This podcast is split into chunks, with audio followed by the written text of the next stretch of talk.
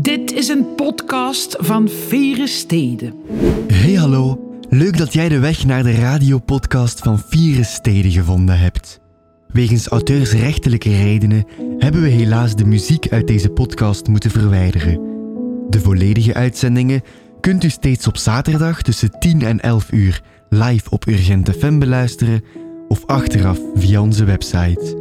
Meer informatie over Vieren Steden vind je op Facebook en Instagram. Veel luisterplezier. Zaterdagochtend, een hele goede morgen. Vandaag Vieren Steden live vanuit restaurant Vrijmoed in Gent met niemand minder dan Michael Vrijmoed. Goedemorgen Michael. Goedemorgen. Hoe gaat het met u? Zeer goed. Het is zaterdag, weekend, dus uh, we mogen niet klagen. Hè. Ja. Nee. Je bent sterrenchef in restaurant uh, Vrijmoed. Ben je een vierde chef? Vierde chef. We zijn vooral vier op een, een team die dat ook mogelijk maakt. Hè. En, uh, restaurant Vrijmoed is meer dan ik alleen. Dus verschillende mensen werken hier al een, negen jaar sinds het begin van het restaurant. Dus je doet dit als, als een team. Ja. ja. Het, uh, het, restaurant bestaat inmiddels negen jaar. Hoe zou je Vrijmoed zelf omschrijven voor de mensen die er nog nooit geweest zijn? Een plaats waar je zeer lekker kunt eten. dat is de, het grootste uitgang, uitgangspunt eigenlijk van meet af aan geweest. Maar nee, gewoon een plaats waar dat uh, een uh, leuke avond of lunch beleeft. En ik zeg, het is het geheel, het is niet enkel het eten, het is de bediening, het is alles samen. Dus dat is ook terug. Het is een, een team die er voor in staat vanaf het moment dat je binnenwandelt tot je het moment dat je buiten wandelt, dat je met een goed gevoel naar buiten gaat en zin hebt om terug te komen. Ja. Groenten spelen vanaf het begin een belangrijke rol in het restaurant. Waarom? Ja, toch wel. Ja. Het is altijd belangrijk geweest. Ook in onze vlees- en visgerechten hebben we ook altijd veel groenten gebruikt, of groentenbereidingen. Uh, het groentemenu is eigenlijk na een half jaar als we bezig waren met het restaurant, hebben we dan een afzonderlijk menu gedaan. Want ik wilde ook niet hebben dat het een afkooksel was van vlees- of visgerechten waarvan het vlees of visstukken uh, weggelaten wordt of werd. Mm. En de eerste zes maanden stonden we eigenlijk goed met te weinig mensen in de keuken om dat ook te kunnen realiseren, maar we doen dat eigenlijk nu ondertussen uh, een kleine negen jaar. En het is uiteraard iets dat ongelooflijk gegroeid is, maar iets dat we al heel lang mee bezig zijn. Ja. Ja. Sinds 2012 uh, heb je hier dus je eigen restaurant waar we nu 2013. zitten. 2013, excuses. Uh, acht maanden na de opening kreeg je je eerste Michelinster. Is dat normaal? Is dat normaal? Ja, dat ga eerlijk zijn. Dat is nooit iets dat we echt uh, obsessief mee bezig geweest zijn. Het is vooral voor ons het, we willen kwaliteit brengen en op een manier met een eigen identiteit en ons, ons eigen verhaal verschrijven. En het gaat niet over, je kookt niet voor Michelin, je kookt voor je klanten. En je wilt goed doen voor de mensen en je wilt goed doen voor jezelf, maar je wilt ook beter worden in hetgeen dat je doet. Mm -hmm. En dat is een bepaalde kwaliteit uh, dat je nastreeft. En natuurlijk is het wel een mooie erkenning naar het team toe, ook naar iedereen dat het ook erkend wordt door een, door een instituut als Michelin of een ander instituut. Maar um, ja, dat mag niet het belangrijkste of je belangrijkste drijfveer zijn. Nee. Ja, want Michelin omschrijft jou als een chef die graag origineel en uniek uit de hoek komt. Is dat uh, het geheime recept van restaurant Vrijmoed? Maar het geheime recept is denk ik dat we vooral uh, als kok beoefent je een, een ambacht. En mm -hmm. Het is een bepaalde ambacht dat je ook Allee, ontplooit jezelf. Je gaat hoe, meer, hoe langer hoe meer, doe je nog meer je eigen ding. Als je spreekt van het eerste jaar. Dat je wel een eigen stijl, maar nog niet de eigen stijl die je nu ontwikkeld hebt na negen ja. jaar. En nu kunnen we wel echt spreken van een eigen identiteit die je brengt. Wat voor mij altijd wel een zeer belangrijk iets was. Ik heb bij goede chefs gewerkt, maar je wilde geen kopie brengen van hetgeen dat je al gezien hebt, of hetgeen dat je al gedaan hebt, of gerechten die je al geserveerd hebt. Want ik zou me niet kunnen voorstellen dat je daar enige voldoening uit zou brengen. Mm -hmm. Ja. Je hebt al een paar keer gesproken over je team. Hè? Je werkt samen met de sommelier Benjamin de Buk. Uh, wat is het belang van een goede sommelier voor een restaurant? Wat Benjamin de Buk is eigenlijk uh, onze maître en eigenlijk ook onze sommelier. En daarnaast hebben we uiteraard ook nog... Uh, José Garcia Vidal is ook iemand die hier ook al sinds begin werkt. Dat is eigenlijk de tweede maître die... Mm -hmm hier ongelukkig of, of heel veel bepalend is natuurlijk. Maar een Benjamin is iemand die de wijnkaarten maakt, die de aangepaste wijnen uh, kiest bij het gerecht, de match. Ja, iemand die met een ongelooflijk smaakgeheugen en, uh, en kennis van zaken, een beroepsman op en top. Dit jaar trouwens ook verkozen tot de sommelier van het jaar bij ons Goemio. Nee, iemand zoals dat wij een ambacht in de keuken uitoefenen, iemand die ook zijn métier op en top beheerst. En ja, iemand met een ongelooflijke kennis maar die het ook naar de mensen kan brengen op een, op een normale, ontspannen, ja, toegankelijke manier. En ik denk dat dat ook zeer belangrijk is. Ik denk dat het, niet, het, niet, het gaat niet over iemand die zijn kennis moet etaleren en tonen wat ken ik allemaal, maar die het ook wel die de mensen kan boeien op een manier dat het ook intrigeert. Ja. Je zei daar straks, je kookt voor je klanten, niet voor Michelin. Verandert het krijgen van zo'n Michelinster veel voor een chef? Verandert er eigenlijk... Ik, ja, het verandert niets, hè, denk ik. Allee, het verandert niets. Het is, het is, zoals ik gezegd heb, een, een zeer mooie erkenning. En als die tweede ster daar kwam, uiteraard was dat ook een prachtige erkenning. Dat was een ongelooflijke voldoening voor, voor mij, mijzelf en voor het ganse team natuurlijk. Maar wordt dat iets veranderd? Ik denk dat je vooral altijd wel de lat voor jezelf hoog legt. En dat voor mij is het ook wel... Ik ben wel van het oordeel dat de meeste dingen die je doet, kunnen altijd beter. En dat wil je ook dag in dag uit moeten maken, dat het ook gewoon top is. Maar dat is niet enkel daarvoor, voor de Michelin. Je sprak over de tweede ster die je vier jaar later eh, ontving. Ehm, geeft dat een extra druk als chef? Ja, op het moment dat we die ster, of, of ja, te horen kregen dat we die, ster- kregen, dan eh is er wel even eh, een shock, maar zeggen. Hè? Want ja, het was op een bepaalde manier. Het is niet dat we daar ook mee bezig waren om zo snel mogelijk een tweede ster te hebben of zo. Nee. Zoals ik al gezegd heb, we waren bezig met kwaliteit en onze kwaliteit te blijven verbeteren en iets te brengen dat ook eh, een bepaalde waarde heeft.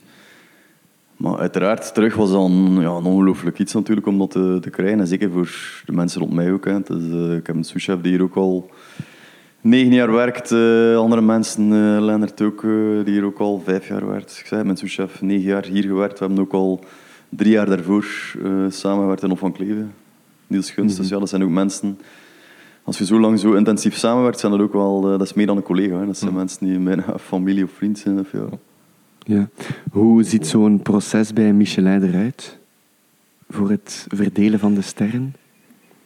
Het eh, proces zelf, dat had ik moeten vragen aan Michelin.be. Maar eh, ja, nee, de mensen zullen hier incognito wel x aantal keer komen tafelen. En kan niet zeggen, wij zullen het wel een enkele keer of enkele keren misschien geweten hebben. Of dat je denkt van oké, het zou wel misschien iemand kunnen zijn die voor dat instituut werkt. Heb je dat in de gaten? Maar veelal gaat het niet, gaat het niet weten. Hè, Je hebt dat niet in de gaten.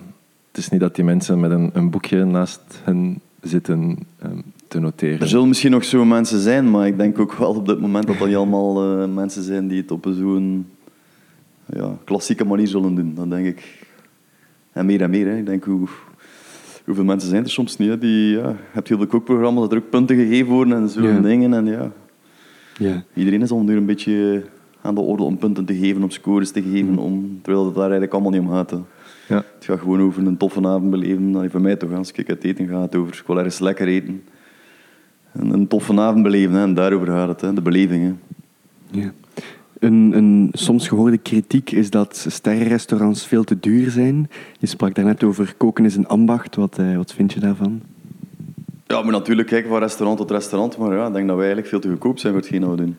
En uiteraard zijn we op papier gezien zijt je een duur restaurant, maar eigenlijk moet je het allemaal naast elkaar zetten. En als je bekijkt hoe dat wij het doen, ik zal maar een voorbeeld geven, wij werken met 12 mensen personeel voor...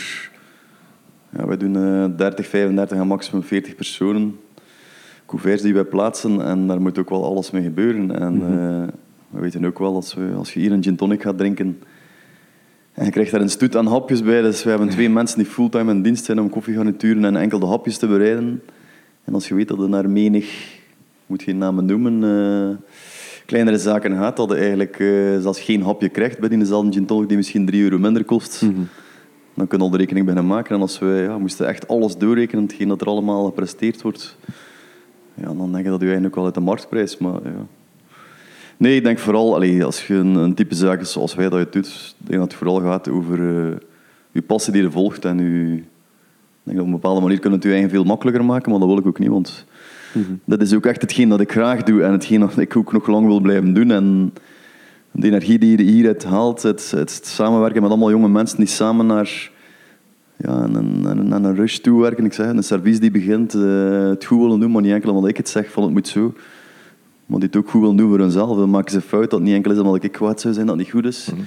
Nee, die zelf ook naar huis gaan en zijn, het verdikken, dat zal me geen tweede keer gebeuren. En de beroepsvierheid, daar gaat het ook over uiteraard. Van iets goed te willen doen, maar ook beter te worden hetgeen dat het doet. Wat vind je van de, de evolutie dat er steeds meer sterrenchefs, tv-persoonlijkheden en een soort van rocksterren worden? Ah ja, iedereen doet zijn eigen ding natuurlijk. Ja. Wie ben ik om daar een oordeel over te vellen? Ja, we hebben vroeger ook eh, opnames gedaan in Jam. En op een bepaalde manier is dat een, een, medium die een heel breed bereik heeft. Daar ga ik niet om liegen. En voor mij ook voor het restaurant, eh, voor de opstart was dat een, een mooie visibiliteit. Daar ga ik zeker niet om liegen. Maar allee, ik kan alleen maar zeggen, ik heb mijn handen vol met hetgeen dat hier gebeurt en met het leiden van deze zaak. En dat is voor mij wel genoeg eigenlijk. Ja. Ja. Maar ieder doet wat, zijn, wat hij wil en wat hij kan natuurlijk. Hè. B- Ben je al gepolst door zenders om eh, een nieuw restaurantprogramma te presenteren of eh, jury in de Nee, maar ik zit daar ook niet op te wachten, ga ik maar zeggen. Nee, zoals gezegd, ik, zeg, ik, ik focus mij liever op dit. eh, het is hier zeer druk. En ik heb mijn handen vol met de trailen en zeilen van deze zaak, dus voor mij volstaat dat ook. Ja. Even helemaal terug naar, eh, naar het begin. We lazen dat je eigenlijk bakker wilde worden. Waarom wil een kind bakker worden? Ik was altijd wel graag bezig met mijn handen, kan ik maar zeggen. Eh, Als ik eh, wanneer naar het middelbaar ging, dan was ik niet de persoon die meer dan een half uur kon stilzitten aan mijn bureau of al aan het tekenen was, aan het prutsen was of ergens eh, met iets anders bezig was. Is gelijk aan snel afgeleid is of was. En Ja. ik wist ook wel dat ik iets wilde doen met mijn, met mijn handen. En dat er wel een bepaalde, misschien een vaardigheid had of een handigheid eh, in uw vingers had. En eigenlijk, eh, ja, ik had vroeger heel veel brood en, en gebak en taarten thuis gemaakt als jonge gast, maar vooral om zelf op te eten, omdat ik dat allemaal zodanig lekker vond natuurlijk. ik deed dat ook heel graag. En dan eh, op mijn veertiende, na het tweede middelbaar, dat ik echt wel voelen van oké, dat ik mijn eigen moeilijk kon motiveren om eh, ja, langdurig op de schoolbanken te zitten, wist ik wel dat ik liever iets, iets anders wilde doen met mijn handen. En mijn idee was van ik wilde bakker worden, maar ja, mijn ouders hadden meer... eh, top, die hadden mij dat zeker willen laten doen, maar die hadden mij toch wel bewust gemaakt ook van oké, als je kiest voor bakker, dan kiest je wel echt voor iets en dan in principe zal je het ook wel blijven doen. Buiten als je hotelschool doet, dan had je nog altijd, had je daar bakkerij, slagerij. Je kon in de zalen een functie gaan beoefenen later, je kunt in de hotelsector misschien gaan, en dan- of je kunt chef worden. En had wel heel veel, allee, veel meer mogelijkheden, denk ik dan ook wel in die opleiding, dat het dan op een later moment, als je misschien al wat ouder bent en als je het allemaal wat meer voor jezelf ziet, dat je dan maar de keuze moet maken in plaats van dat je op je 13, 14 jaar kiest voor iets. En eigenlijk ben ik wel heel blij dat ik daarin gevolgd ben. Ja. Ja, want je hebt dan hotelschool gedaan in, in Kokzijde. Ja. Ja. Is dat een, een heel veelzijdige opleiding? Ja, toch wel. Ja. Er komen heel veel facetten aan, eh, aan bod. Hè. En denk, allee, ik ben nu wel een persoon die dan een klassieke opleiding heeft gehad. Natuurlijk hebben tegenwoordig ook heel veel mensen die eh restaurant beginnen of een horecazaak beginnen, die geen klassieke opleiding hebben. En het is niet dat dat daarvoor niet gaat. Maar ik ben wel blij dat ik als, als kok of als chef ook zelf ook eh, veel weekendwerk gedaan heb in de zaal. Eh, ik heb ook ja, zes maanden stage gedaan in een, in een restaurant in de zaal. Opgediend, eh, dat je ook wel heel goed snapt wat er gebeurt in de zaal. En dat, dat denk ik dat dat ook wel heel essentieel is als je een eigen zaak start, zeker een restaurant. Dat je ook voeling hebt met hetgeen dat gebeurt in de zaal. En dat je ook wel ja, weet hoe dat het moet of niet moet. hè. Dan kun je ook sneller... Allee, dat je ook wel begrijpt waarom dat er iets niet goed gaat. Ja. Maar je had al noties van koken, of heb je daar alles geleerd? Maar op school leer je natuurlijk ja, de basis, hè. alles moet erin. Hè. En, en ik kan niet zeggen, ik ben die, eh, de meest vooraanstaande leerling geweest, ga ik maar zeggen, van eh, oplettendheid en van... eh, Ja, ik was ook gewoon een puber natuurlijk. Hè. Als je tussen nu 14 en nu en 16, 18 jaar, ja, hadden we ook veel andere prioriteiten, hè, zoals uitgaan en je amuseren met je vrienden en, eh, en leuk doen en misschien de leraar een keer eh, wat ambetant maken en zo'n dingen. Maar dat was vooral tof. Ja, dat was een school. Je zat op internaat. En eigenlijk... eh, dat was de vier jaar dat ik daar gezeten heb. Dan zat het eigenlijk altijd met dezelfde mensen. Dus ja, als je ook sa- samen school gaat en dan de hobby's uitoefent, ook op school, en dan een keer samen in het internaat, dan ja, kon er ook wel veel kattenkwaad uitgestoken worden. Dat was wel heel tof, maar voor mij is de, de passie is echt wel gekomen door, door op het werk, werkvlak gewoon. En, eh, alleen na je opleiding. Hè. Wat was er wel heel belangrijk in kokzijde natuurlijk. De opleiding was zeer goed ook, maar dan elke, elk schooljaar moest je twee maanden stage doen in een restaurant. En dat was voor mij wel het moment al dat ik ook dat ik wel aanvoelde van oké, dit, dit doe ik wel graag, maar dat was vooral wel... Ik kon me soms moeilijk motiveren op school, maar dan in de praktijk was het natuurlijk wel beter. Want dan konden echt wel werken en dan waren we echt bezig. Het was vooral het theoretische deel was voor mij wel lastig om mij te concentreren. Allee, pff, ja...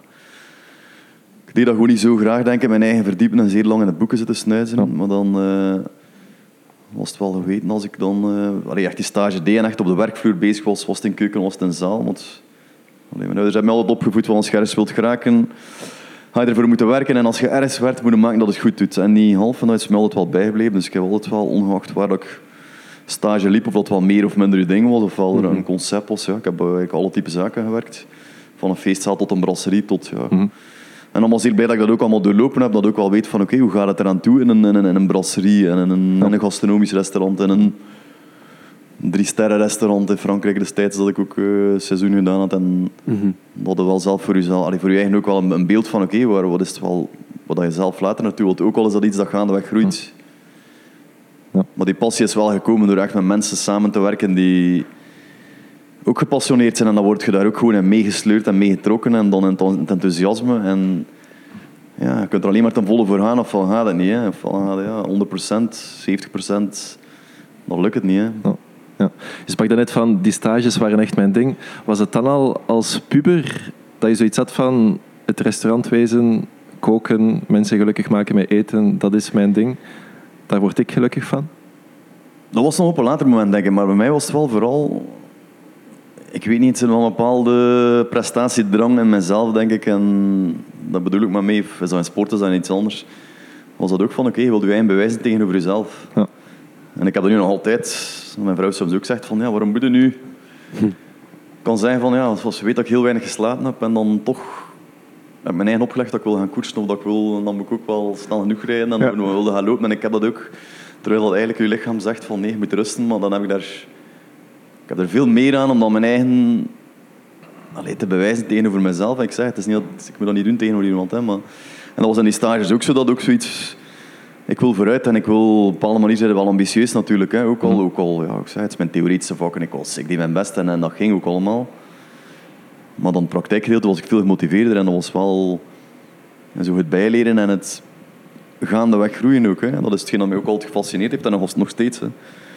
Koken is iets oneindig, hè. Iets, ja, je, blijft, je blijft bijleren. Hè. Er zijn allee, veel evoluties in de gastronomie natuurlijk, in de gastronomie, maar dan in het koken alleen. Hè. Dus het is niet enkel gastronomie natuurlijk, maar het zijn heel veel technieken die... eh, Of, of ja, ik zeg het, elke cultuur eh, heeft zijn eigen tradities en elke continent heeft een eigen familietraditie of een, of een eigen techniek die misschien al, weet ik niet, eeuwen, eeuwen oud is, die je hier nog niet gebruikt, maar die je wel kunt integreren in je eten. Als je kijkt nu hoe, ja, hoe internationaal dat ons, onze keuken soms beïnvloed wordt, hè, van, een- van een Koreaanse keuken tot het, ja, het heeft veel met het fermentatieproces. Ja, dat is iets, niets nieuws, hè, dat bestaat al ongelooflijk lang. Hè, en wat is wel interessant om je daarin te verdiepen en om te kijken van, niet dat ik dan als je jezelf in iets zoiets verdiept, je moet ook wel voor je eigen uitmaken van oké, is dat iets dat een onderdeel kan uitmaken uit je keuken of is dat iets dat een meerwaarde kan betekenen voor je keuken? En dat wil niet zeggen dat elke nieuwe trend daarom iets is waar we meegaan. En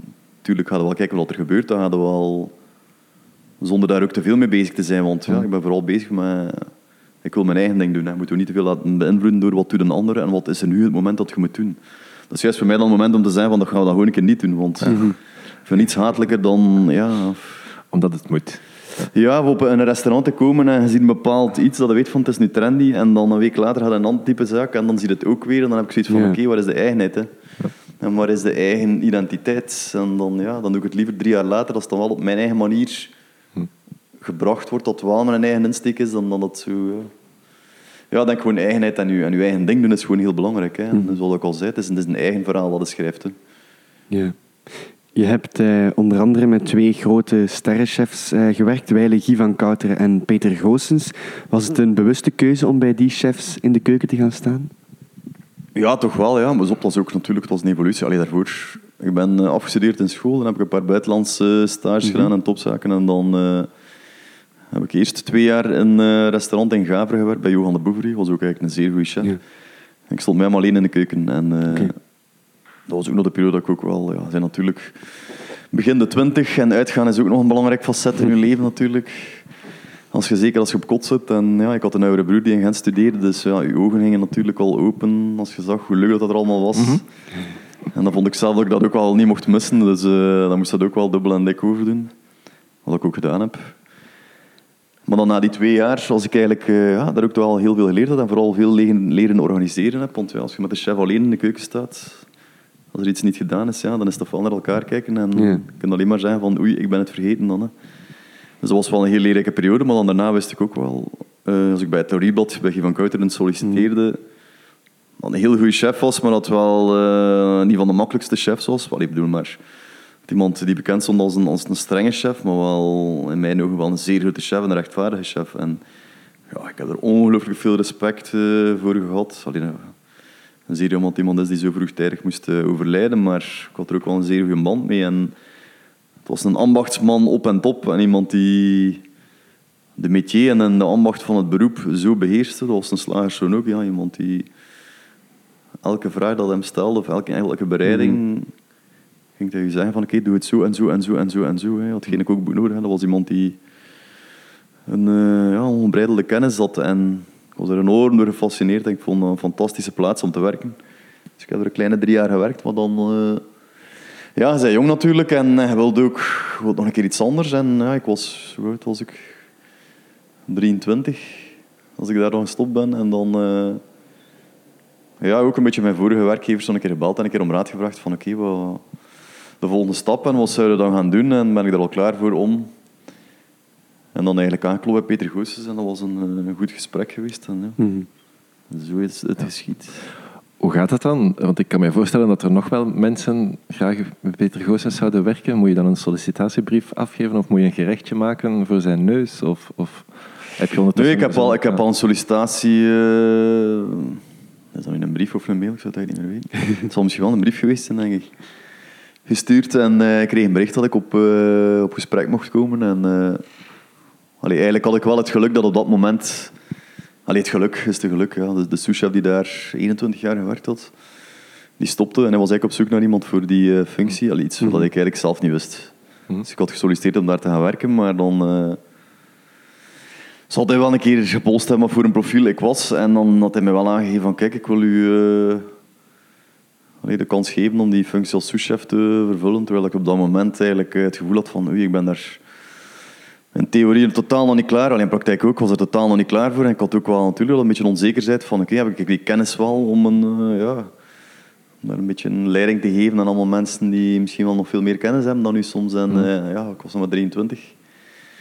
En dat was twee maanden voor mijn vertrek zeker eh, bij het Loribot. En dan heb ik echt wel verschillende klassieke kookboeken gekocht en me er echt in verdiept. gewoon van een, een basiskennis hebben dat ik zo niet. Je wilt gewoon...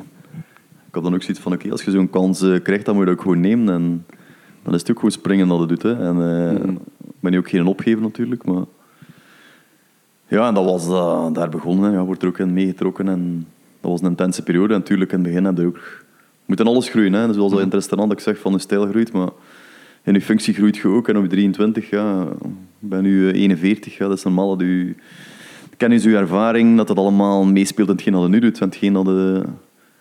Dat is een, een kleine rugzak waar dat mee begint. En, en in die zak wordt alleen maar groter. En daar gaan we ook. Ja. Schemeren die keukens van vroeger, onder andere het Laurierblad en eh, de keuken van Peter Goossens, schemeren die nog door in jouw restaurant vandaag? Maar op een bepaalde manier word je altijd getekend door je verleden. En ik denk dat dat overal is. Eh, in je job, in je, ja, in je achtergrond en je opvoeding. Hè. En dat is gewoon zo. Hè. Je neemt dat mee. En uiteraard is dan een zeer gefundeerde basis die ik daarmee gekregen heb. En, en de waarden. En ik heb sowieso bij de, bij de laatst genoemde ik echt leren koken, maar ook echt leren koken op een manier van dat je beseft van wat is belangrijk en wat is de essentie van het koken en waarover gaat het ook eigenlijk. En een productkeuken, en dat is er voor mij dat er echt in geramd geweest. En daardoor besef ik ook wel dat ze mij ook wel meer uh, ruggengraat gegeven hebben eh, bij de chefs. En, en ja, de Peter Hoes is ook. Als je acht jaar ergens werkt, Allee, op de dag Ja. van vandaag is dat een vijfde van mijn leven dat ik daar eigenlijk gesleten heb. En dan weet je ook wel dat dat, mensen zijn die op een, een zeer grote manier beïnvloed hebben. Mhm. Ongeacht dat je nu natuurlijk wel je eigen ding doet en dat voor mij altijd wel een uitgangspunt was van je hebt er heel veel geleerd, je hebt er heel veel mogen doen en de kans gekregen om veel dingen te doen. Maar een keer dat je zelf begint, oké, dan moet je ook gewoon zelf je ding gaan doen. Ja. Hoe kom je dan tot, tot je eigen identiteit als chef-kok? Ja, het gaat vooral toch over je eigen blijven verdiepen en je, blijven, je eigen zelf, allee, jezelf een, een vraag blijven stellen. Daarover gaat het vooral, denk ik. En niet, niet te snel content zijn met hetgeen dat je doet en hetgeen dat je brengt en hetgeen dat je zou doen. En voor ons dat ook zo. Hè. Sinds dat wij nu, eh, we zijn nu negen jaar bezig. Wel, elke twee maanden zijn dat nieuwe menus en een nieuwe kaart en, en verandert eh, de menu. En dat gaat van de hapjes tot ja, de koffiegarnituren. Dus eh, doe je dat om, je, om het jezelf en je, en je team gemakkelijk te maken? Ja, nee, uiteraard niet. Maar dat brengt wel elke keer die rush en die, ja, je weet, je wilt die lat ook hoog leggen. En, en het moet ook, want de mensen hebben een bepaalde verwachting als ze naar hier komen. Ja. Dus het moet ook. En natuurlijk twijfel een keer aan iets voordat de, voordat de menus gaat veranderen, maar dan... Allee, het is altijd een puzzel. Hè. Het is een puzzel en dat is, een, dat is met een bepaalde manier dat... eh, ik ben er lang op voorhand mee bezig. Maar het is een bepaald punt dat je vertrekt om dan totaal ergens anders te eindigen. Hè. Want je moet daar eens beginnen om dan er veel over te piekeren en dingen te proberen en try-outs te doen in de keuken. En pas op, dat maakt het ook gewoon boeiend in de keuken en de mensen rond mij ook. Ik denk, moesten we al negen jaar enkel dezelfde gerechten doen. Ik zou er geen voldoening aan hebben, enerzijds. En denk ook de mensen rond mij. Ja, sommige mensen zouden hier ook niet meer werken, denk ik. Want ja... Maar dat is iets dat je voor, je- voor jezelf moet bepalen. Hè. Het is niets, niets verkeerd met iemand die wel eh, dezelfde gerechten altijd doet. Hè. En alle respect daarvoor. Hè. En ik vind dat fantastisch hè, dat we in, België zo vertegenwoordigd zijn met zoveel ambachtsmensen. En iedereen doet op zijn manier en iedereen weet voor zijn eigen van oké, waar heeft hij zelf nood aan, waar heeft hij zelf voldoening aan, wat is er voor hemzelf prioriteit om te doen. En daarover gaat het gewoon. Hè. Waar voel jij jezelf gelukkig in? En zoals gezegd, ja, ik, hetgeen dat wij doen is niet om een eigen te bewijzen naar de buitenwereld toe. Nee, het is om je eigen te bewijzen naar jezelf toe en om beter te worden hetgeen dat je doet. Ja, je vertelt eh, dat je om de twee maanden eh, het menu verandert. Ehm, moet ik dan zien dat je aan een tafel zit met een wit blad? Of ontstaat dat in de keuken? Ja, of wel, ontstaat dat... Nee, dat begint echt met het blad, hè, maar de, de, de rode draad is eh je seizoenen natuurlijk. Hè. Je kijkt van, oké, wat is nu komende of, of, of binnen dit en termijn als je het gaat veranderen je menu, eh, welke producten zullen in het seizoen zijn en die zijn uiteraard wel het beste van smaak zijn en dan het moment zijn dat je ze moet gebruiken en dat is eigenlijk altijd een insteek. En dan, ik zei dan is dat een hele puzzel waar dat aan begint. Maar in het begin eh, heel veel losse dingen en try-outs en dingen dat de, een saus maken een keer een bepaalde... Ja, is ook soms ja, een concept van een gerecht. Of, Maar voor mij is het even belangrijk dat een goed gerecht is even belangrijk als... Allee, een, een aaneenschakeling van allemaal gerechten is een menu is even belangrijk als, als, een, als een goed gerecht. Vandaar dat ik ook gewoon eh, bij ons, allee, van dag 1 op, op dag 2, verandert gewoon de ganse menu. Wat dat natuurlijk een enorm eh, zware week is als we dat doen. Maar op een bepaalde manier, ik moet voor mezelf zien voordat we het gaan veranderen, een menu, dan eh, zie ik dat ook wel. Ik moet je in het geheel zien en, en, en op de duur wil je ook in het geheel denken, maar daardoor gaat je eigen ook wel pushen om soms, ja, als je weet van oké, ik heb een bepaald gerecht, ik heb, je kunt vijf goede gerechten hebben, maar die misschien in mijn menu voor niet meer bij elkaar passen. Ja. Maar daardoor gaat je eigen wel dwingen om, om op zoek te gaan naar een alternatief dan, of, of ja, iets, iets te veranderen aan een gerecht, terwijl het eigenlijk niet ging veranderen. Maar daardoor komen soms de beste ideeën ook, dus dat, dat blijven we ook gewoon aanhouden, omdat dat het meeste werkt bij mij. Ja. En als je dan je nieuw menu hebt, is dat dan nog met proeven? Of weet je, dat gaat goed zijn? Nee, vanaf dat we de nieuwe menu serveren aan de klanten, dan, staat dat punt. En dan, eh, natuurlijk hebben we daarvoor heel veel proefsessies gedaan. Hè, en dat doen we zeker. Hè. We gaan wel een keer, als een keer eh, een gerecht hebben dat we zelf ook al van overtuigd zijn, het menu is nog niet veranderd, zullen we een keer in de lunch eh, de mensen laten proeven. En dat je een keer een beetje voeling hebt ook van de mensen, omdat ze er zelf ook eh, ervaren. Maar we gaan nooit iets serveren dat ik zelf niet van overtuigd ben. En uiteraard kun je een keer gerecht hebben dat er, ja, je kunt niet voor iedereen eh, goed doen. Hè. Een keer iemand die zegt van, ik vind het misschien te zo of te zo, maar ja, les couleurs. En het is net zoals een glas wijn, net zoals een, een schilderij aan de muur. Ja, het is, soms gaat het ook over smaak en, en verschillen. En ja, Ja, niet verkeerd mee. Nee. We hebben eh, ook onze huisdichter Loeke van Houtigem meegebracht naar eh, restaurant Vrijmoed. Loeke heeft eh, een tekst mee over restaurants, over gezellig samen dineren. En we gaan daar naar luisteren. De goût de meer vorken dan messen, minder borden, minder schotels. De tafels zijn zacht dwingend gedekt. Zacht dwingen we onze lichamen langs de gladde, stijve tafellakens. Slaken ultrasone zuchtjes, onze zintuigen komen aan. Bestemming onbekend en onbemind. Onze hoofden nog onderweg, ze lieten zich leiden door TripAdvisor en Google Reviews, The Promised Land. Bijna waren we het oneens, maar de sterren geven een niet te ontkennen doorslag, naakte waarheid en nakende realisatie dat onze keuzestress en OCD smaakloos zijn we niet. On discute. Met natte lippen, il est bon le vin. En alles wat we denken op het puntje van onze tongen. Verwrongen waarheden, uitgebuite fantasieën. Als er niemand sluimerend luistert, geeft het ook niet, want we spreken etiketten. Elegante lasagne van langzame ademhaling, grootgebracht op een bedje van het neusje van zanderige vriendschappen. Er zijn vormpjes voor madeleintjes, moelleux, mousse, mezze, marinade, menu. Mild voor de maag, mogen we, kunnen we, zouden we. Een beetje mayonaise, alstublieft. Des goûts et des couleurs, on ne discute pas. Iemand in het gezelschap vond de vraag uiterst ongepast. Voor dit paradise, a taste of moreover chicken wings and crazy legs. Onder het gesteven witte laken stoten we elkaar aan. We go, we go wild en zeggen gedistingueerd. C'était bon et l'addition pousse café impeccable. Et puis de vestiaire.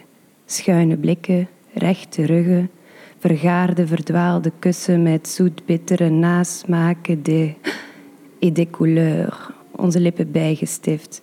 Het is waar wat ze zeggen. Het was echt lekker. Mooi. Loeke van Houtigem, dank je wel voor dit gedicht. Michael, tijd om het eh, over culinair Gent te hebben. Hoe is het gesteld met de Gentse magen? De Gentse maag, ik denk dat er hier... eh, veel mensen vragen het soms, hè, van in Gent. Veel restaurants, veel restaurants bijgekomen, maar in Antwerpen is het toch ook veel. En in Kortrijk of in Brussel. Of in- Maar ik denk de sterkte van Gent, wat is de sterkte van Gent? Dat er een enorme diversiteit is aan, aan, aan schitterende concepten en op alle niveaus. En denk dat we niet enkel... Het gaat niet over sterrenrestaurants, hè. het gaat gewoon over, over restaurants in het algemeen die ook allemaal een, een eigen stijl en een, een eigen verhaal aan het schrijven zijn, of schrijven, of, of al lang schrijven. En denk dat dat vooral wel de wisselwerking van al die zaken het mooie aan Gent is. Ja. Hoe hou je de vinger aan de pols wat betreft nieuw jong talent? Heb je daar zicht op wie er momenteel in Gent de, de nieuwe Michael Vrijmoed? Maar nieuw jong talent, ja, er komen er... Allee, er verandert altijd iets, hè. En Mhm. zeker in, in, in- in een stad als Gent of in grote steden als Gent. Maar eh, uiteraard is er altijd een eh, jongere generatie die terug klaar staat om, om te springen. En dat is alleen maar schitterend als je ziet allee, welke concepten die er nu blijven komen ook. Dus, maar we hoort natuurlijk wel veel. Ik, eh, met veel collega's gaan een keer eh, afspreken, een keer een pint drinken. en dan praten daar een keer over. Hè. En dan, ja, meestal is dat ook wel iemand die ervaring gedaan heeft, of opgedaan heeft in een, in een andere zaak van een chef die je kent of zo. En dan wordt er over gesproken, uiteraard. Ja. Ga je zelf nog vaak uit eten? Eh, ik ga vooral zeer graag gaan eten, maar vooral gewoon om een toffe avond te beleven. En eh, uiteraard ook. Ja. Mijn vrouw doet dat ook ongelooflijk graag. Dus voor mij is dat wel een eh, ultiem genot. Ja. En ik hoop toch altijd wel zo... Elke weekend een keer iets te gaan eten ergens. Dat lukt niet altijd, maar nee, nee, ik geniet er ook wel echt een vol van. En zet je dan de knop van sterrenchef even uit? Natuurlijk, ik ben gewoon eh Michael. Hè. Ik, Mhm. in de restaurant Vrijmen ben ik ook gewoon Michael. Hè. En de mensen die hier werken noemen mij ook gewoon Michael. Dus, allee. Eh, zoals ik zei, ik ga gaan eten om te genieten. Hè. Voor mij is dat ook... eh, en dat hoeft niet gecompliceerd te zijn als, als ik ga gaan eten ergens. Ja. Kan je nog genieten van een, een kebab of een pakje friet? Tuurlijk. Als het goed klaargemaakt is, waarom niet? Ja. Eh, Keert je maag om bij het zien van de, de zoveelste fastfood ehm, zaken die hier ehm, tevoorschijn komt? Ik denk dat je dat wel op een bepaalde manier een beetje negeert, zeker. Ja. Mhm. En eh, bepaalde concepten weet ik ook wel van, oké, ik zal er nu niet binnenwandelen. En ik denk, als je grote concepten ziet die ineens, eh, weet ik niet, veel filialen op een ongelooflijk korte tijd, marketingsgewijs heel sterk uiteraard Mhm. altijd, Ja. dan denk ik van, ja, oké, dat is een vervlakking van, maar toch, de ambacht zal altijd primeren en mensen die wel een eigenheid brengen, die zullen er toch altijd wel uitspringen. En eh, dat zullen de mensen zijn die ook wel het meest langdurige traject gaan doen. Dus ja, ik denk dat je het allemaal kunt relativeren, zo'n eh, vluchtige concepten soms. Ik weet niet. Staat eh, Michael Vrijmoed op elk familiefeest zelf achter de potten en de pannen? Of laat je het dan even aan jou voorbij gaan? Het kan niet zijn dat ik dat nooit doe, maar eh veel eerder zullen mijn familieleden eerder gegeneerd zijn om het te vragen. Dat ze ook een keer zeggen van oké, we weten dat hij al ganse dagen doet, dus eh, zet maar een keer neer. En dat vind ik uiteraard ook niet erg. Ja. ja. Het gaat ook over het samen zijn. Hè? En zeker als je met familie en vrienden afspreekt, als ik dan ga koken, dan zal ik wel maken dat ik zelf ook eh, zoveel als mogelijk bij iedereen aan tafel kan zitten. Hè. En dat, uh, het gaat voor iedereen als je thuis kookt. Wie heeft er iets aan dat een ganse avond in de keuken staat? En dan na de maaltijd kunt bijzitten en dan, ja, dan heb je er eigenlijk niet veel aan gehad. Hè. En. Voor mij is dat ook gewoon een weekend. Hè. En in een weekend wilde ook een keer plezier maken met vrienden hè, of met familie of ja, met mensen die je er hebt. Ja. Durven vrienden of kennissen je dan uitnodigen om te komen eten? Of denken ze van, oei, daar ga ik mijn beste beentje moeten voorzetten? Maar nee, maar dat, de mensen koken ook, dat maakt niet uit. Ik zeg, ik ben geen moeilijke mens. Hè. We eh, vragen aan elke centrale gast om een Gentenaar van de Week te nomineren. Wie heb jij gekozen?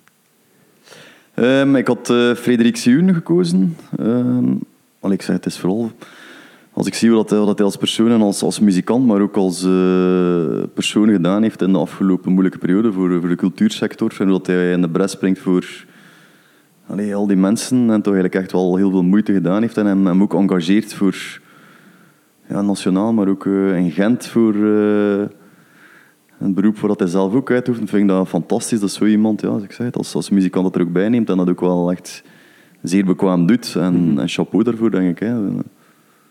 Ja. Ja. Speelt muziek een, een belangrijke rol in een restaurant? Dat is zeer belangrijk. Hè. Ik denk, eh, het moet ook kloppen. Hè. Het is, op een bepaalde manier wil de, allee, zeker als je bepaald, allee, zeker deze zaak, als je hier zit, dan wil je ook geen muziek horen waar je zenuwachtig van wordt. En het gaat gewoon over, ja, dat moet ook niet te aanwezig zijn, maar dat moet ook niet, moet een beetje kloppen allemaal. Ja. Ja, Ik, zeg, ik denk dat we wel eh, leuke playlists hebben met allemaal ja, vele stijlen muziek die wel door elkaar, in elkaar passen, maar het is wel belangrijk uiteraard. Maar in de keuken is dat ook belangrijk, hè, want zonder muziek in de keuken... eh, Ja. Is het dezelfde muziek in de keuken als in de zaak? Nee. nee, het mag iets, eh, iets heviger zijn, gaan we maar zeggen, in de keuken. Alleen voor mezelf. Hè. Ja. ja. Ja. Nee, nee, we resten ook naar de radio. Hè. Ik zeg het, eh, voor ons Studio Brussel staat wel meestal eh, in de ether. Ja. Klopt het, het cliché dat in de keuken soms hard aan toe gaat bij, bij grote restaurants? Ik denk dat dat vooral heel, heel sterk geminderd is. En Ik denk dat dat wel, eh, ik kan niet zeggen, vroeger, vroeger zal dat wel zeker zo geweest zijn. Hè. En dan, maar ik denk ook wel dat op een bepaalde manier, zeker als je in een kleine omgeving met veel mensen werkt, dat het ook, ja, je weet, je doet intense, intense dagen samen, er kan wel een keer stress zijn. Maar door te staan roepen tegen elkaar en door eh, druk te zitten doen terwijl het nodig is, denk ik dat je het ook niet aangenaam werkt qua werkomgeving en werksfeer. En ik denk dat dat net hetgeen is dat je zoveel in investeert om de mensen die je hebt ook wel zo aangenaam mogelijk te maken en te blijven houden. En dat is wel echt iets dat er wel echt op inzet. En ik zeker ook, want ik weet ook wel... eh, het is sowieso, zoals in vele sectoren, is het niet makkelijk om de goede mensen te vinden. En om, We zijn eigenlijk altijd wel op zoek naar mensen ook. niet nu in de keuken ook, maar bijvoorbeeld in de zaal ook. We hebben... Eh, ja, terug een paar veranderingen. Oké, dat raakt altijd ingevuld, maar je hoopt toch wel altijd wel dat de goede mensen op het goede moment gekozen, allee, gevonden worden. Uiteraard hebben wij ook wel eh, misschien een oproep aan eh, zeer gemotiveerde studenten, eh, of mensen die een flexiejob willen doen. kunnen wij ook altijd gebruiken. Ik zeg het, mensen die enige ervaring hebben. Maar ik zeg het, voor ons is dat geen complex geheel hier, hè, maar het gaat vooral over, wat is er voor mij belangrijk? Als er iemand hier komt werken, is dat keuken, is dat de zaal. Ik zeg dat ook in een sollicitatie van mensen die hier vast komen werken.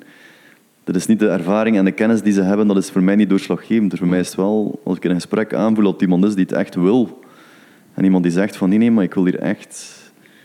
Die gedreven is en die iets heeft van oké, we kijk er echt naar uit om naar hier te komen. Want een van mijn eerste vragen is ook altijd van wat is de reden dat u hier solliciteert? Wat is uw drive om hier te komen werken?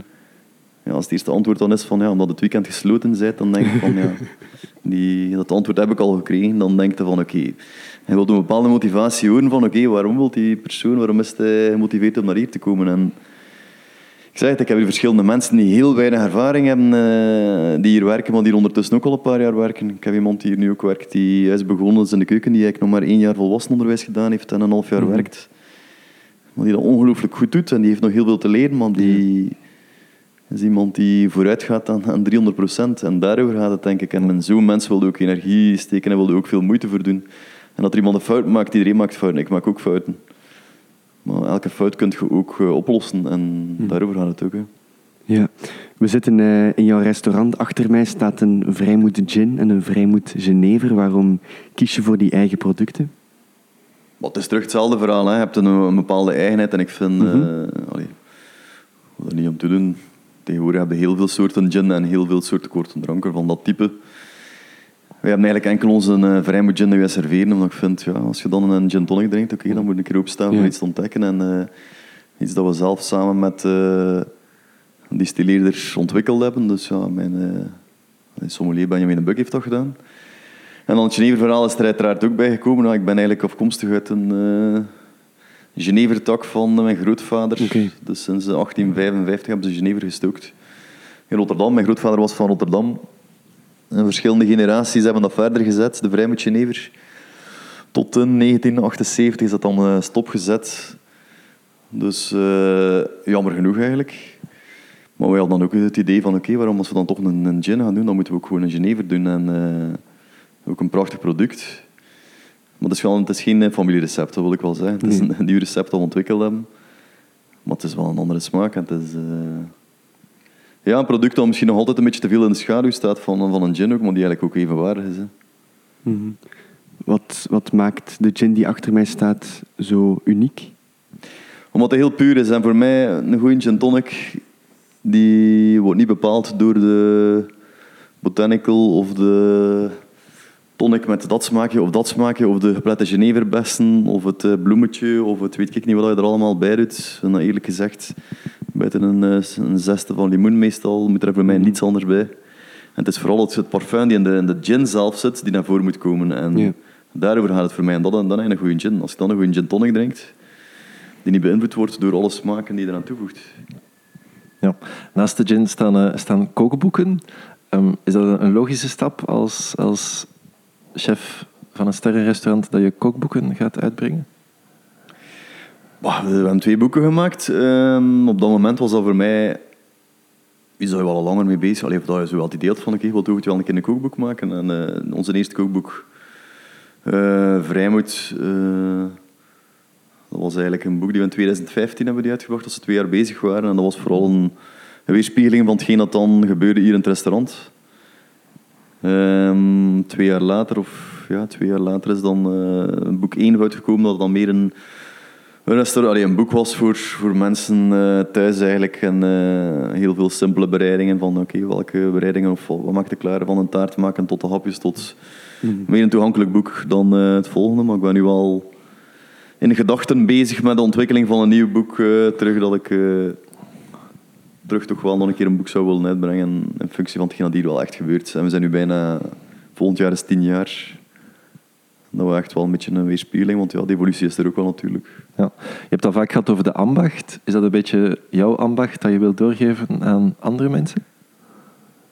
Ja, maar het is ook een bepaalde herinnering die je wilt blijven behouden. En eh, herinneringen kunnen vluchtig zijn, hè, maar ik vind het wel tof als je, als je een boek hebt, is het wel een bepaalde manier. Het is iets dat blijft. Het is, hè. Het is iets dat... eh, een beetje een naslagwerk. Ehm, maar ja, de ambacht, de ambacht willen ze sowieso doorgeven en uw kennis geeft je door aan de mensen rond u. En ik zeg het, ik leer ook nog altijd elke dag bij. Hè. En iedereen die hier eh, terechtkomt, of mensen waar je mee gewerkt hebt, die hebben ook een ervaring opgedaan op een andere plaats. En daar hebben ze misschien ook weer iets op een andere manier gezien die ook weer interessant kan zijn. Ja. Heb je bepaalde processen die je misschien al heel je leven allee, op een bepaalde manier doet. En dan in één keer komt er iemand met een idee van oké, ik heb het altijd zo gezien dat je denkt van hmm, dat is raar, ik heb er nog nooit aan gedacht. Maar dat dat misschien dan nadien altijd zo gaat doen. En, en dat maakt het zo interessant om ja, altijd te blijven stilstaan in hetgeen dat het doet. En je eigen te blijven, allee, blijven in vraag stellen. Dat is vooral. Hè. Dat, eh, al hetgeen dat het doet, veel dingen kunnen beteren. Ja. Is dat het geheim van een, een goede chef? Wat lief? Is dat het geheim van een goede chef? Jezelf Ik weet niet wanneer zijn een goede chef. blijven in vraag stellen? Dat denk ik wel, ja. Ja. Nee, nee, en al hetgeen dat het doet, hè, en denk, eh en al hetgeen dat het doet, kunnen beter worden. Hè. Mhm. Hoe meer moeite dat je ervoor doet, hoe... Ja. Niets voor niets natuurlijk. En denk, investeren. Allee, moet investeren in jezelf en in je, in toekomst en hetgeen dat het doet. En dan ga je de vrucht er wel van plukken, denk ik. En dat is... Als jonge twintiger is dat zo, maar denk, als je zelfs veertig zit, maakt niet uit wanneer, hoe oud dat je bent, is dat ook zo. Hè. Hoe meer tijd dat je moeite doet voor iets, hoe, ja, hoe meer dat je er ook uithaalt voor jezelf. Maar je moet natuurlijk wel voor je eigen bepalen ook wat dat zelf. En waar je zelf voldoening in hebt, of waar je zelf genoegen mee neemt ook. Hè. Mhm. Michael, we hebben eh, een gigantische vergeetput waar elke centrale gast iets in mag dumpen. Wat zou jij daar graag in gooien? Um, ja, als we misschien iets moeten zeggen, al, ik denk in de laatste jaren is, is een mobiliteit in Gent enorm uh, geëvolueerd. En uh, ja, op een bepaalde manier hoopte wel dat uh, Gent toch op een bepaalde manier wel toegankelijk zal blijven voor ja. mensen die van buitenaf komen. Want het is toch wel een... Het is een actueel iets, want het is al een paar jaar geleden was het ook actueel. Hè, als je wel merkt dat het soms moeilijker en moeilijker wordt op bepaalde plaatsen te geraken. En je hoort dat ook wel. We horen in het restaurant ook veel mensen die een beetje voor terugschrikken en een beetje minder snel uh, geneigd zijn om naar hen te komen soms. Omdat ze denken van het is moeilijker en moeilijker om daar te geraken. En je hoopt toch wel dat dat ook wel ja, op een bepaalde manier niet te veel de kop opsteekt en dat het wel op een bepaalde manier een, een toegankelijke stad blijft. En niet enkel voor de Gentenaars, maar ook voor de mensen die van verder komen en die ook uh, het succes van een stad als Gent mee bepalen, denk ik. Mm -hmm.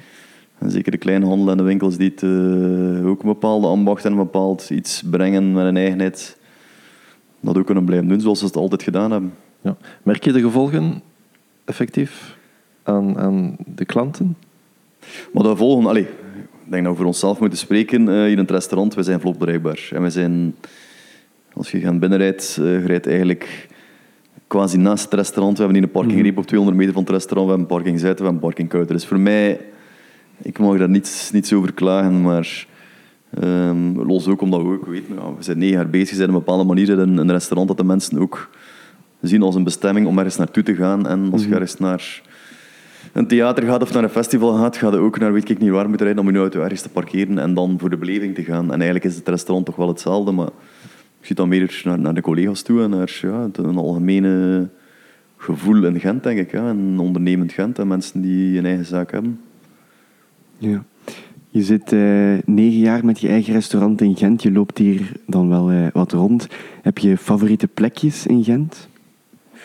Ja, ik heb altijd... Al, ik woon nu sinds uh, een jaar en een half woon ik in Sint-Rijns-Westerem. Ja, dat is ook mm uiteraard op een boogschut van, van het restaurant ja. en van, van het centrum uiteraard. Ehm, ik heb hier ja, acht jaar boven het restaurant gewoond. Waardoor ik natuurlijk had ook zelf geen tuin. Dus dan ging het ook wel op momenten dat het mooie weer, of zeker in, de lockdowns zelf, ging ook wel op zoek om een keer... Ja. Alleen bijvoorbeeld tijdens de lockdowns heb ik ook wel echt veel plaatsen gezien die ik eigenlijk eh, op een bepaalde manier anders bekeek dan daarna, dan dat je het ooit gezien had. Omdat ik ook wel een keer een tijd had en nam om... Ik zei het, als mijn vrouw elke avond thuis kwam van haar werk, gingen we een uur en een half gaan wandelen. Dat ik overdag wel bezig was met takeaway of met andere dingen, maar dan had dat wel mhm. nodig om terug buiten te komen. En ik had wel altijd mijn camera mee. Ik vond het wel fascinerend om foto's te trekken van veel dingen. En uh, ja, dat kwam ook wel echt op prachtige plaatsen. En, en Gent heeft zoveel schoonheid en het is, een, het is een stad, het is niet zo groot als Brussel, maar het is wel een, een stad met evenveel kunstschatten en, en, en, en kostbare, prachtige natuurpunten als, als in veel andere grootsteden eigenlijk. Hè. En, ja, ik heb bepaalde plaatsen dat ik wel graag zit. Allee, vroeger woonde ik ook in, in de Gandelstraat. Voordat ik boven het restaurant woonde, dan uh, ging ik wel veel en de, aan de visserij eigenlijk, als je de bankjes hebt op de brug, mm -hmm. een beetje een uitkijk van die, die hamer, echt zalig om te zitten en een boek te nemen en daar eigenlijk op je gemak te zitten. Of ergens aan het water te zitten, uh, ja, te gaan lopen naar de Bourgogne, zo'n plaatsen. Uh, ja, vroeger ging ik ook veel aan de visserij gaan lopen, hè, gewoon het hele traject doen. Ja. We gaan bijna moeten uh, afronden. Um, je sprak net al over de, de ambitie om nog een nieuw boek uit te brengen. Zijn er nog plannen die in de pijplijn zitten? Vooral verder doen zoals we bezig zijn. En, uh, ja, nee, blijven evolueren ook. Hè. En ik zeg het, onze eigen dingen blijven doen vooral. Ik kan maar blijven eraan wat we doen, maar uh, nee, we zijn bezig met vrij moet nog volwassener te laten worden. Oké. Okay. Michael, mogen wij jou ontzettend hard bedanken voor uh, de fijne babbel en de gastvrijheid in jouw restaurant. Graag gedaan, jullie bedankt voor de babbel ook. Dank u wel. Ook Loeke van Outegem, enorm bedankt. Antonio, bedankt voor uh, de technische ondersteuning. En uh, volgende week is er een nieuwe uitzending van Vieren Steden. Jij gaat nu verder met Nederlandstalige muziek tijdens Polijs. Zeg zoetjes, luistert Gulder al nog Vieren Steden? Iedere zaterdag nuchtink via Urgent FM.